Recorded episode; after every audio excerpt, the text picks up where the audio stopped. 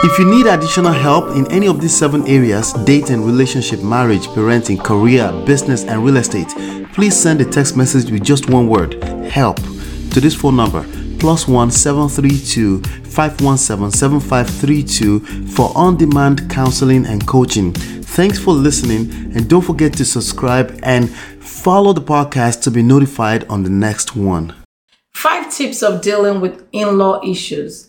Marsau and LaTisha Scott love and marriage unveiled. Why is Marsau attracting disrespect from his in-laws? We may be speaking from our traditional perspective here, but no, we have spent most of our lives in the West. So we have some context, at least some. I do think that there's a lot of disrespect coming to Marsau from LaTisha's family, but dare I say it, he deserves it because he's attracting it. Maybe deserved is a little too harsh. Maybe it's not relevant since, for the most part, we don't know what we don't know when it comes to marriage. What are we talking about here? We're talking about one of our favorite shows to watch together on OWN TV, Love and Marriage Huntsville. It is a show in its fourth season which showcases the married life of three or four couples, one of which is Marsau and LaTisha. They've been married for years, so they kind of know a lot when it comes to this marriage thing. But it also seems that very factor is creating a blind spot for Marsau. In law issues are the necessary evil that we all have to deal with as married people. And the fact is that Marsau talks too much when it comes to his in laws, starting with LaTisha's mother. When I talk about game, people always assume that we are talking about dating and pickup artistry only. The truth is that married men need even more game. The higher you climb in any form of hierarchy, the more of a shit test target you become. Marsau's in laws represent the first phase of LaTisha's life, development years for that matter, which means there are all types of sentimental values that he will need to be fully aware of. All right. With that being said, let's go ahead and share five tips for dealing with in laws in a way that doesn't tamper with your marriage. Tip number five. Don't save her. She don't wanna be saved. The limitations of this, of course, is a physical threat to your wife, but you don't have the capacity to proactively save her emotionally from her own family, her source. The safest way to remotely get close to saving her in a way that puts you at an advantage as a husband is to be that shoulder to cry on or a safe haven she can always trust to run to when she occasionally gets burnt over there. I don't remember if Marsau attempted to save Tisha from her cousin while beefing about her trip with Tisha's friend, which she was kept out of. That right there is a prime example, allowing her to go through that on her own.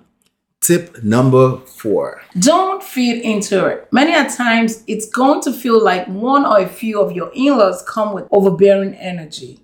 If it's a physical attack, call the police. That should never be tolerated. It is usually not a physical attack. As for emotional or verbal attacks directed at you, don't feed into it. Why? Because your wife's feelings matter to you. So at the end of the day, you need to just remove yourself temporarily because that's what's going to create the best result for you in the long run. Maybe in the short term, it feels unfair, but marriage is never supposed to be a competition. Remember, remove yourself physically and temporarily if you ever feel the need to feed into negativity. It is not worth it. Marsau finds himself feeding into Miss Wanda's negativity all the time. I know a man is supposed to check misbehavior as they come, right? No matter who is coming from. Wrong. That's a short sighted way of looking at things. Some battles are just not worth the expense. I also know that he puts on the face cap like it's all banter, but we can see through the BS. Tip number three Don't compete with them. It's going to happen sometimes from a very subconscious place. You will feel like you're competing with your in laws for your wife's attention. It should never be a competition. But I understand you're human like the rest of us. She already chose you as the husband for a reason. So it's best to just maintain self respect and esteem and remain the king that you are in your own household. Anything else is validation and approval seeking behavior. This awareness we just hopefully created will go a long way for you in protecting your position and your family. At this point, you're probably hearing me tell you to kill them with kindness. I didn't say that. All I'm asking you to do is to maintain your desired position with a long sighted view, be it a leader or a follower. Tip number two don't mix in laws with business. In one of the episodes, we watched Tisha and Marsau evaluate a food truck business venture with Miss Wanda. Tisha's request, they were to invest in that business, starting with buying and fixing this old dilapidated food truck sitting in the middle of nowhere. This is a tricky one, and there is no absolute advice here, just a little guide. Ideally, this type of investment should be avoided if possible. It's better to give Miss Wanda, your in law, whatever you want and can afford to give her as a gift so that you don't become attached or invested in the outcome of the business venture. It was obvious that Tisha really wanted to do this with her mother. If that's the case, Marsau is better off giving Tisha the gift and detaching himself from the outcome for his own peace of mind. Question of the day Share in the comment area in one word what do you think attachment or outcomes turns into when it comes to marriage and relationship? Tip number one Listen, don't judge. So let's say Marsau follows this advice and gives Tisha the gift to invest with her mother. From experience and analyzing a lot of cases, we know that I told you so moments are inevitable in the future.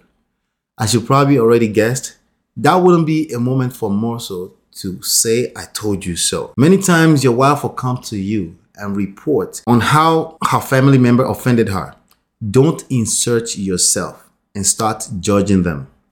Just listen. Just be understanding. It's okay to be fascinated. Wow, that's crazy. Interesting. Oh, God. It's okay to be interested without judging. If you're judging her family, she may feel good about it right now. Later on, or if you're consistent enough with that behavior, she may start to feel some kind of way about it because that's her family. You're going to become the enemy. We're speaking from experience. In fact, we share our own story inside the book Get My Marriage Back, which you can download for free at www.getmymarriageback.com. Please support this video by hitting the thumbs up and sharing with us below in the comment area what you'd like us to cover in the next video. If you need additional help in any of these seven areas dating, relationship, marriage, parenting, career, business, and real estate please send a text message with just one word help to this phone number plus one seven three two five one seven seven five three two for on-demand counseling and coaching. Thanks for listening and don't forget to subscribe and follow the podcast to be notified on the next one.